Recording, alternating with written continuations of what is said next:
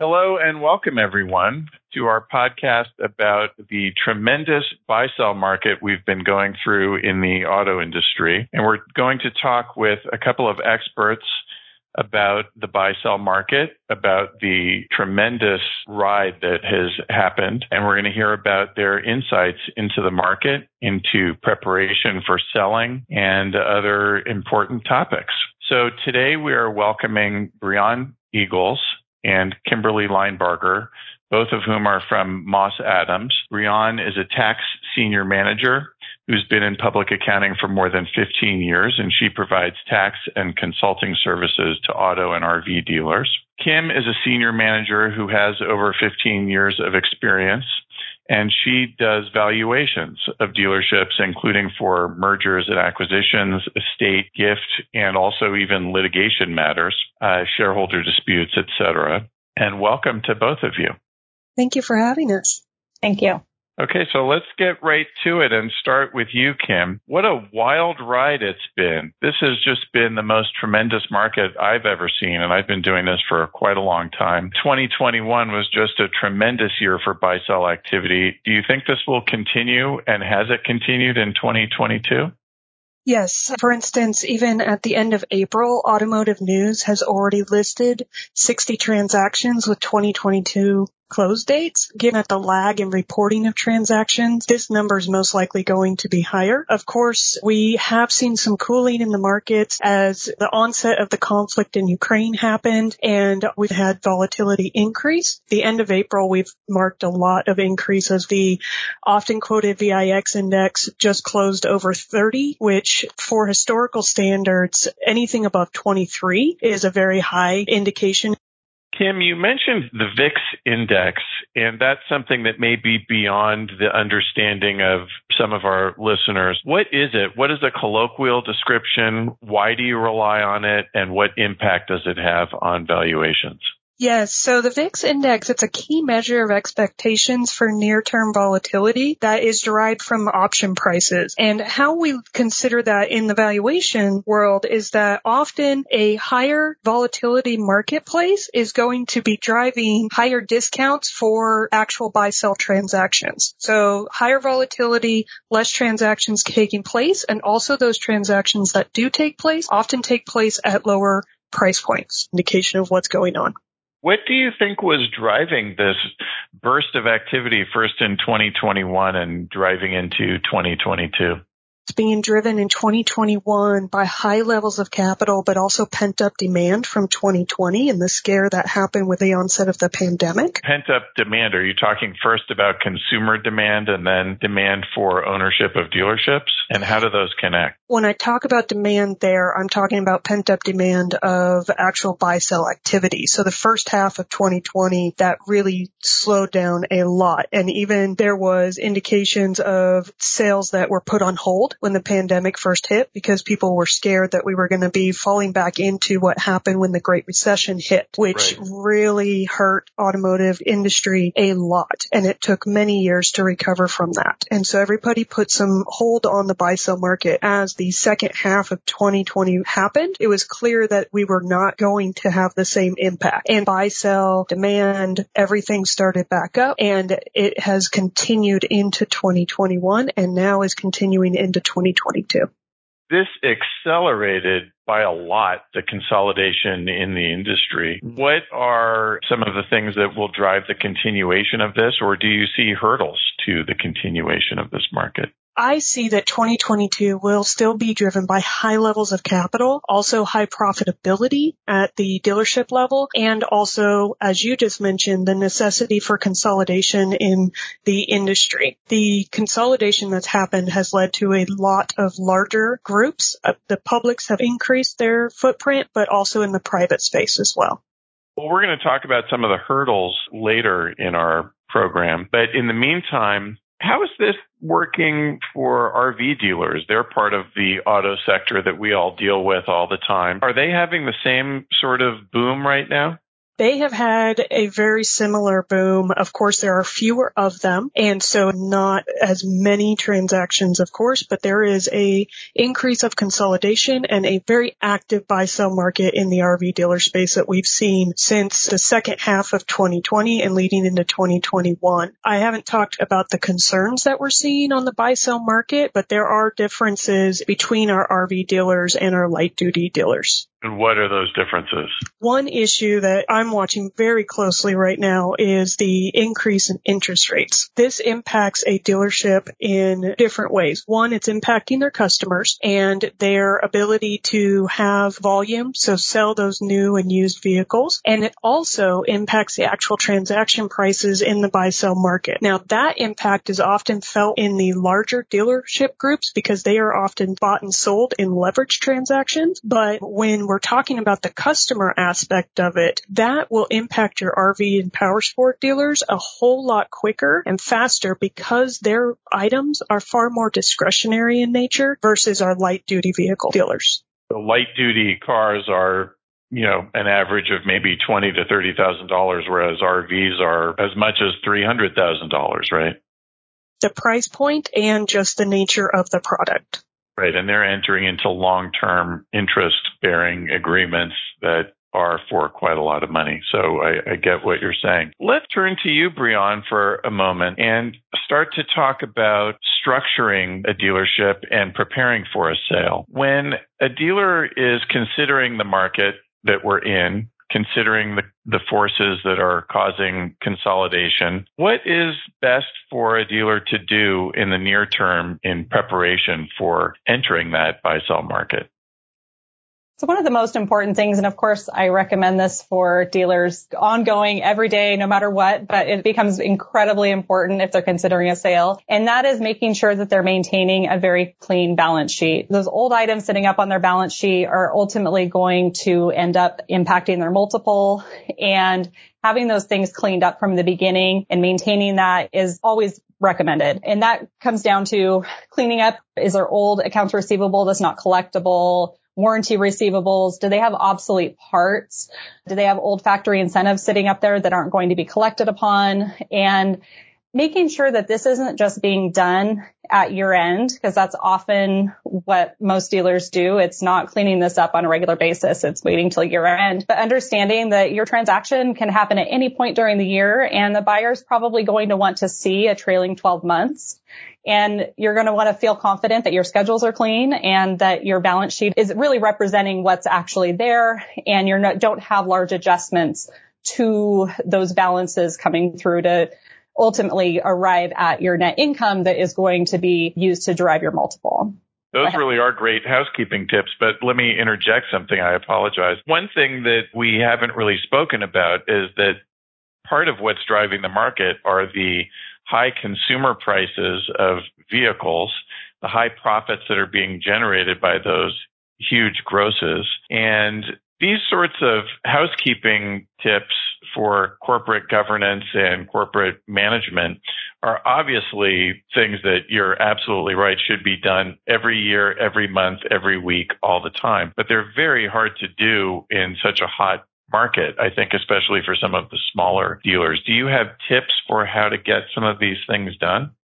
I absolutely agree. It is a very tough thing to do, and especially when your accounting staff is more than likely overwhelmed and you're you're dealing with high volume. But it's so important that I do think that if the owners can often express how important these things are to the accounting staff and to the staff as a whole, it's a lot easier to motivate them to do these things and holding them accountable. So a lot of this comes down to owner involvement, right? The more involved they are, the more they're looking at that. They're not just looking at it year end, that they are looking at the financials on a monthly basis. It holds everyone a little more accountable. And while it always is a challenge, it always is something that I think every dealer, like I said, is always striving toward. The more you do it, the easier it gets and the more it just becomes part of their everyday and it's less of a challenge going forward. But absolutely getting it started, getting it moving is definitely a challenge. The tone has to come from the, the top. And Absolutely. The, I suppose the tip is that if it's a habit, it will happen. And if it's not, it's going to be a big mess when it comes time to preparing. Agreed. So let's say that somebody has been doing these things. What sorts of adjustments or bookkeeping or accounting methods should be put in place to best prepare your balance sheet for a sale?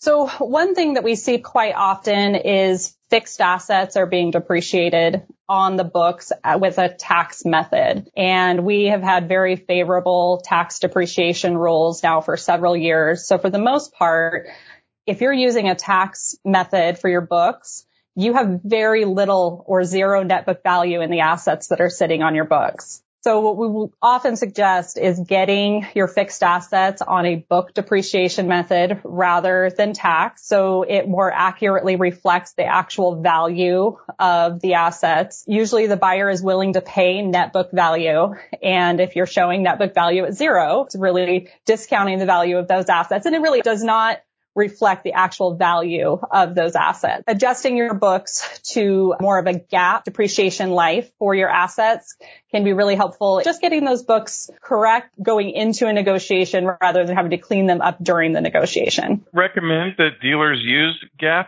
Many dealers, as you know, do not, and they, they use whatever the accounting standards are that are preferred by their manufacturer. Most manufacturers are good with depreciation methods being on more of a GAAP. So usually for equipment's 10 year life, for leasehold improvements, 40 year life, for computers, those types of items, five year life. So in using straight line, most manufacturers are fine with that approach and actually prefer it to the tax method because like I said, the tax method really ends up discounting those assets way too quickly and doesn't accurately reflect their value.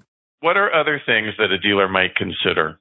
So looking at whether your management salaries are on the books, looking at if you have multiple stores and you have management salaries on one store but not on other stores, the buyer is going to be looking at that and wondering how that impacts their ultimate net income that their store is going to generate. So if you don't have management salaries on the books, but they are going to have management salaries on the books, they're going to be looking at it as worth less than what you're looking at it as. So understanding things that are ultimately going to impact your multiple. So owner salary is another big one. Do you have a centralized accounting function where certain stores are taking a larger brunt of the accounting fees and other expenses than the other ones? Are you paying rent to yourself? Do you own the property as well and you're paying rent to yourself as something other than fair market value. All of those items are going to be considered in coming to, again, that net income piece that your multiple is going to be applied to. You tell us a little bit about minimizing tax liability within these structures you're talking about. What are some good tips in that regard? So one of the really basic things that always comes up in a purchase is the allocation of the purchase price between goodwill and fixed assets. So this is a pretty minor one, but one to always think about as the seller, you're going to want more of the proceeds to be allocated to the goodwill rather than the fixed assets. And the reason for that is that the gain on the goodwill is going to be taxed at 20% for you. But then anything allocated to the fixed assets, any gain generated on the fixed assets is more than likely going to be taxed at ordinary rates because of the depreciation recapture rules. So the more you can get it allocated to goodwill, the better. The buyer is looking at that from a different perspective. The buyer is going to want less allocated to goodwill and more allocated to fixed assets because they can depreciate those fixed assets sometimes in the year of purchase, they can expense the whole thing. Whereas the goodwill, they're going to have to depreciate that over 15 years. There's always tension between the buyer and the seller on the goodwill versus fixed asset allocation. So that is something that's often negotiated. The interesting thing is that it does seem like it would create a lot of tension. I always find that it ends up being resolved pretty easily by the business people. I'm not sure there's a good reason for that. Is there a good reason for that? I think because ultimately when we're talking about the difference between the amount that's being allocated, we're really talking about pretty small dollar amounts typically in most dealership settings. The goodwill is worth so much more than the fixed assets that while this is a topic, this is a negotiation point, the actual real dollar impact of it is fairly small thus making it easy for cool heads to prevail and arguments to cease on that tension. But it is a good description of the tension because that is one of the points of negotiation that we always face. Let's talk about cash. What do you do with cash analysis as part of these deals?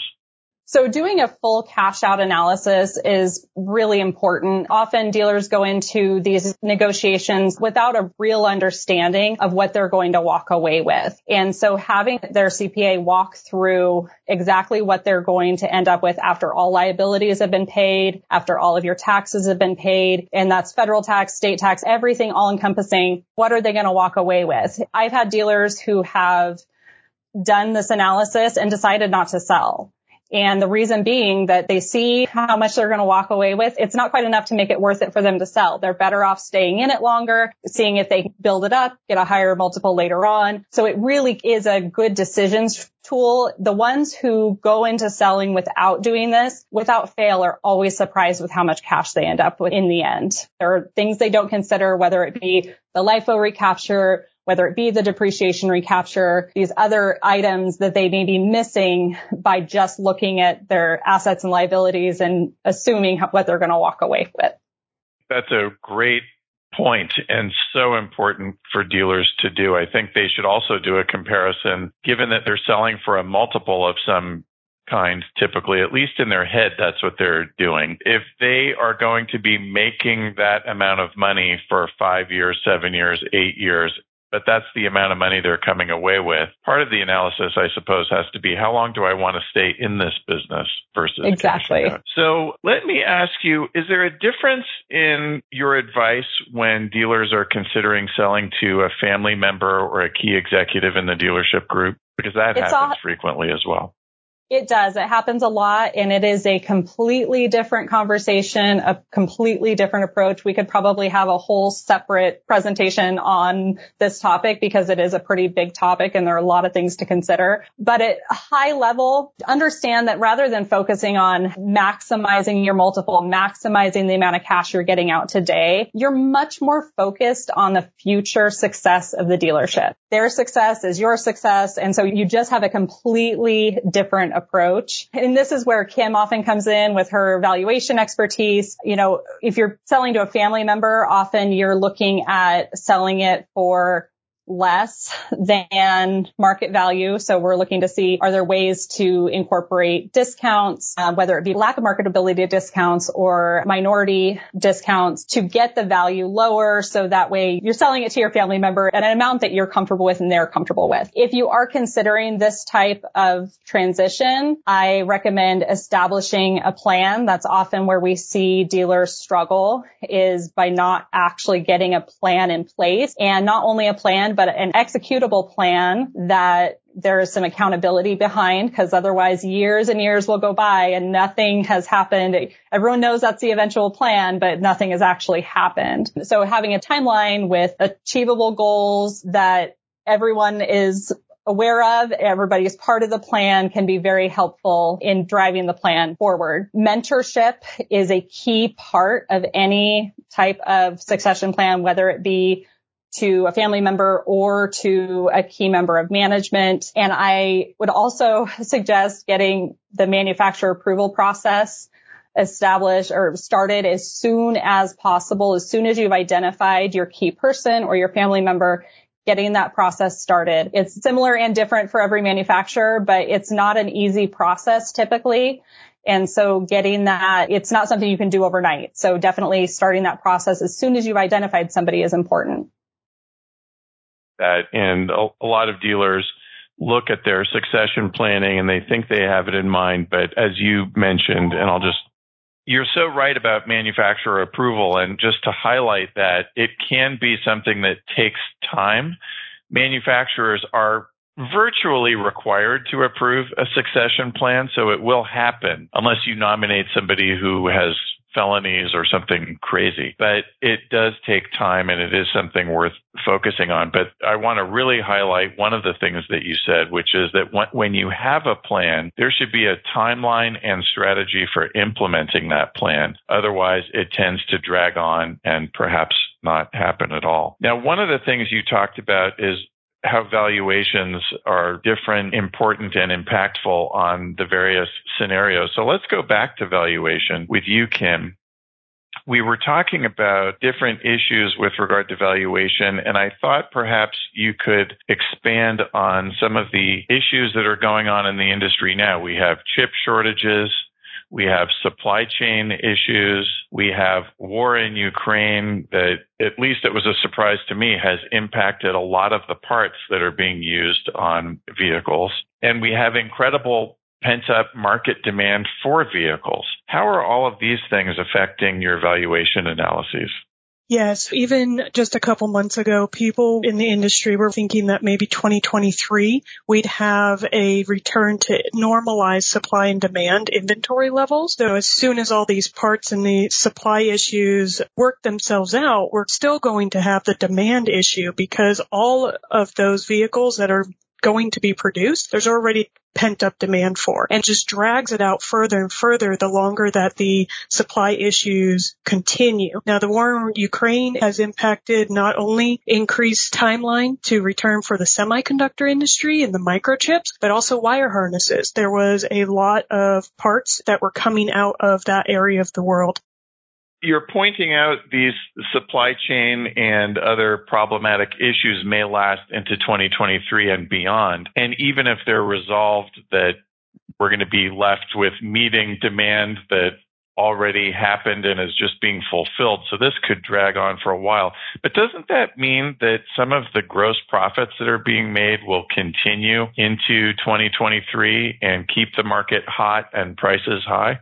Or am I wrong about that? That's exactly correct. You are not wrong. This has not been necessarily a detriment to the automotive industry. This is just basic economic forces. Supply decreases, demand is higher than supply. You're going to have increases in prices and that has played out. Right now, people are indicating an expectation that the supply and demand will continue to be not normal well into 2024. That means that gross profits would be expected to remain higher until that supply and demand starts to normalize. But the additional things to consider is that we are not finding that there is an expectation that those prices are necessarily going to return to pre-pandemic levels. There is an expectation that even as front end profit, so that is your base product pricing will become compressed and we're already seeing a pushback from OEMs on our clients and sending out letters from some OEMs to have that pricing be more in line with MSRP. But you also have back end pricing. So your finance and insurance products and the industry is really indicating that those value added products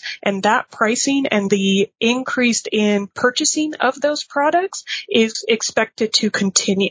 This is somewhat connected to the fact that that vehicle pricing is higher. And so people want to protect that purchase that they're making.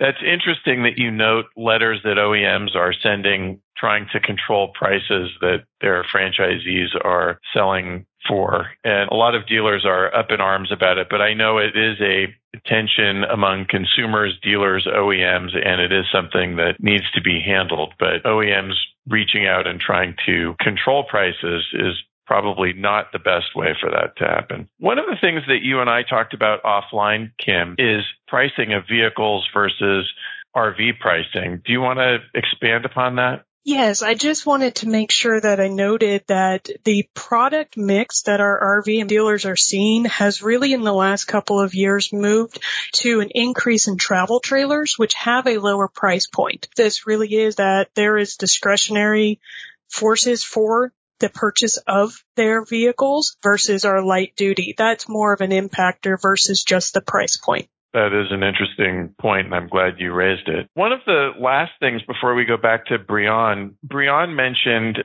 sales to family members or company executives. Is there a difference in the valuation process and how you go about it when you're engaged in that sort of a transfer? Yes, there are specific factors that will drive the valuation of a privately held company. One of those that is very key is the purpose. The purpose of the valuation is going to be estate and gift versus a purchase to a third party, a controlling interest most often that is going to a third party versus the gift tax reporting that would be driving a internal transaction. Very, very interesting and important for people to know. Let's talk a little bit about consolidation. There has been a lot of consolidation. It's been happening over a long period of time. It certainly seems to have increased over the last couple of years. And it sounds like from what you're saying, these same market forces will cause even more consolidation as we continue with attractive pricing for those wanting to sell that may move up their decision and with margins expected to slim in the future that speaks to the benefit of consolidation. But given those market forces and the consolidation trend, is this market going to be left for only the larger players, the AutoNations and Penske's of the world, or is this going to be a market where small groups can continue and thrive?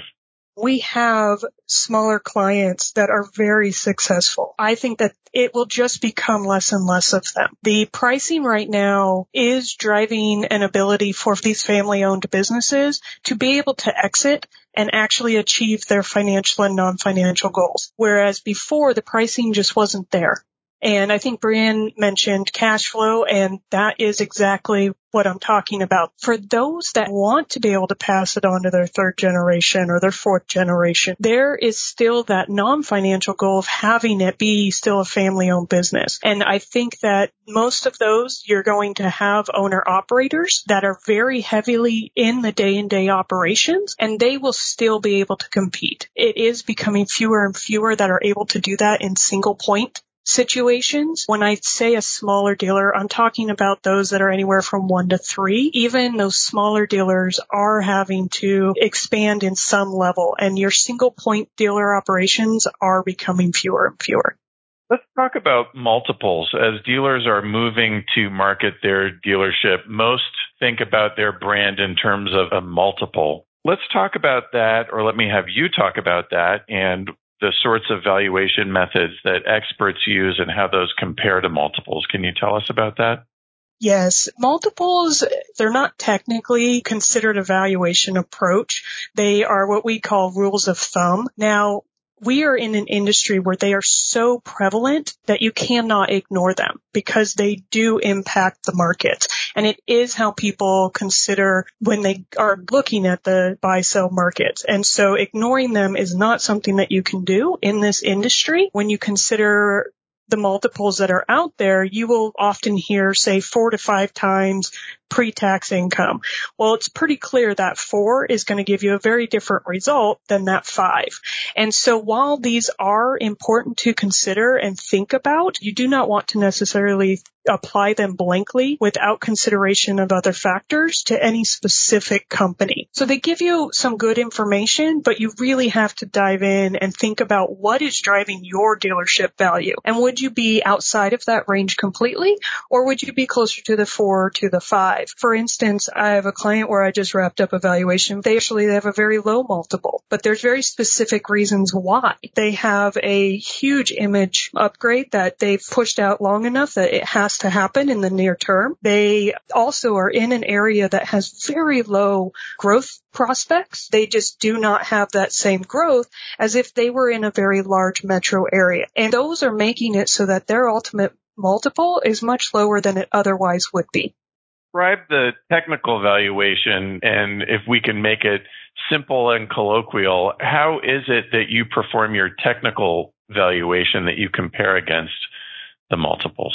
Yes, we have three approaches to value. We call them the income, the market, and the asset approach to value. When we're looking at dealerships, these are often driven by cash flow. And so your income approach is your main approach. Right now, because we're in a non-normalized cash flow environment, we're going to be relying on what we call the discounted cash flow method. That lets us actually build out differences and expectation of cash flow in the short term before we get to that normalized level of cash flow. All right, Breon, let's go back to you. Assuming all of these market forces have driven a dealer to make the decision to sell, and it's not a succession plan, it's a market sale. What is the best structure for a dealer to use and how should they go about selling their dealership? So most of the time, almost exclusively at this point, dealership sales are asset sales. We do see the occasional stock sale still, but they're often pretty risky to the buyer. And I'm sure Aaron, you would often recommend if your client is the buyer to not buy the stock because it comes with unforeseen liabilities and other issues that the buyer may not want to take on. Got we don't that right. I definitely never recommend for a buyer to do a stock sale. Although there are occasions where it does make some sense for a variety of reasons. So every case is different, but you're absolutely right.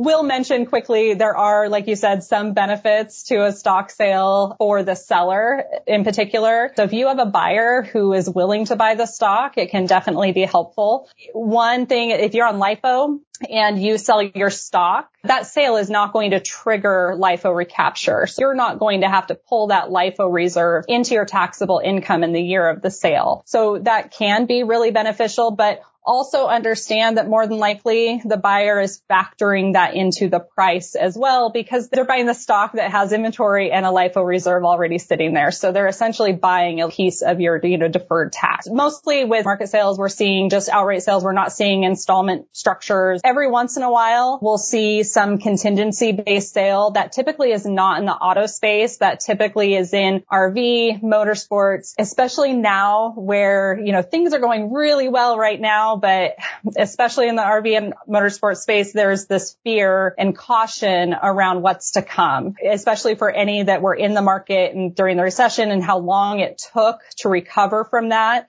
They're pretty leery of jumping into paying based off of the performance over the last couple of years. So what we'll see sometimes is most of the proceeds are paid at the year of the sale but then there's some type of sales target that has to be hit to get the next couple of payments going forward. So again, not seeing it very often, but it is something that I'm starting to see a little more as these two industries just keep trucking along and doing well, but there's the fear that it may not continue spoken a lot about the dealership operating entity. Real estate is also a heavy piece of all of these transactions virtually, whether there's a commercial lease or often a purchase of land. How does that impact the transaction and what do you see in that regard? We often see, by the way, that the real estate transaction can be bigger, sometimes much bigger than the dealership transfer. But what are you seeing? Very similarly, the same thing. You know, when you're setting up your dealership, you'll most often be recommended that you're setting up separate real estate from the dealership. There are some buyers who aren't interested in buying the dealership if they don't also get to buy the real estate, that it is a 100% a package deal. You have to buy both. There are others who, especially the smaller buyers who want to buy the operations now, but they can't buy the real estate yet, but they would like to in the future. So we've seen deals where they're negotiating for a future purchase option on the real estate if they can't quite pull the cash together to pay for the real estate today.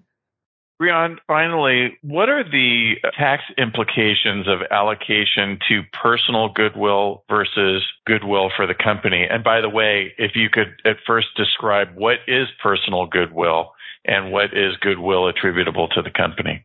Sure. So a quick definition of personal goodwill. It's a portion of the goodwill that's considered to be owned by the owner directly. So it's an asset of the owner rather than an asset of the business itself. So you'll often hear us refer to personal goodwill versus the corporate goodwill. Where this comes into play often is if the dealership is a C corporation structure. So it's not a pass through structure, not a non S corp or a partnership. It's a C corp. And where this comes in really helpful, if you were a C corporation and you sell and all of the goodwill is considered to be corporate goodwill, it all goes to the C corporation. The corporation is first going to pay tax on the gain on that goodwill. So it's going to pay about 21% on that goodwill that it received.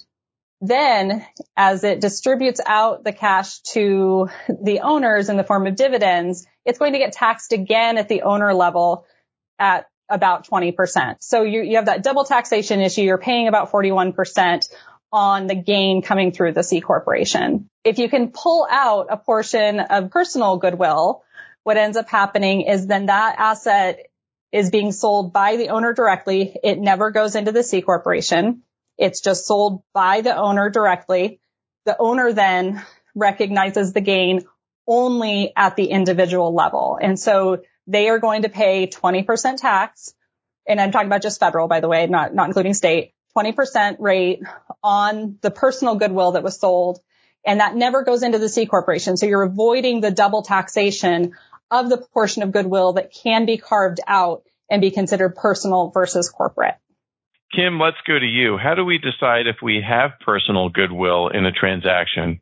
We look at a lot of factors and a lot of it is more qualitative versus quantitative in this analysis. Although I did want to make one comment about the tax implications too. A lot of times that also will avoid the 3.8% net investment income tax because often those owners are active. So there really can be a lot of tax savings there. Going back to your question, when we are talking about light duty dealerships, one key point is that that franchise agreement itself itself, and this is very unique for our light duty dealerships, that franchise agreement itself is personal in nature. And we actually have, meaning Moss Adams, we've done our own research and we have data that we can use to support that allocation to the franchise agreement itself. That's one piece of it. The second piece is just looking at what else does exist that's personal in nature. This might be driven by the name of the dealership being the same as the owners or the owner's family it might be where they've had the same name and it's a family owned name. There could be the name and likeness of the dealer being used in advertising that I've seen that a little less these days, but it still is there. And then also the owner being still very active in the day to day operations in the industry, in the local community.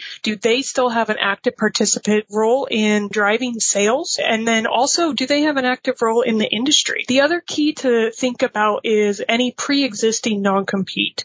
While many states, these are really kind of hard to uphold. If there's a situation where one is pre-existing, then this often may not be something that we can go down the path of, of going for the other thing that I want to make sure to indicate is that this really should be not something that you're thinking about last minute. This should be considered in the, the LOI and it needs to be specifically outlined in the asset purchase agreement. We also want to make sure that other factors are considered and that those are structured and thought about properly. If you're going to be going to market, you really want to take into account that your legal counsels your consultants on the accounting side, on the finance side, other consultants really should be involved from an early stage if you're really going to maximize your ultimate deal structure and make sure that you are achieving those financial and non-financial goals. Let me ask you, Kim, a clarifying question. You mentioned non-competes, and obviously you're talking about an agreement where the dealer has bought or sold and is restricted in where they can compete in their next dealership, and that often is personal to the dealer, either the acquiring dealer, the selling dealer, et cetera. And that's what you're talking about. How does that impact the personal goodwill decision? Yeah, I'm talking about pre-existing non-compete. Basically what it is is that's already restricting their ability to potentially take that personal goodwill and compete against the dealership that's being sold. So that's really going to restrict the ability for us to allocate to personal goodwill in the current transaction. That explains exactly what you were saying, and thank you for that. That's all very interesting, and these have been very interesting issues. Thank you both so much for coming today to speak on these topics. And thank you, everybody, for listening today. That wraps up our podcast, and we'll see you at our next podcast.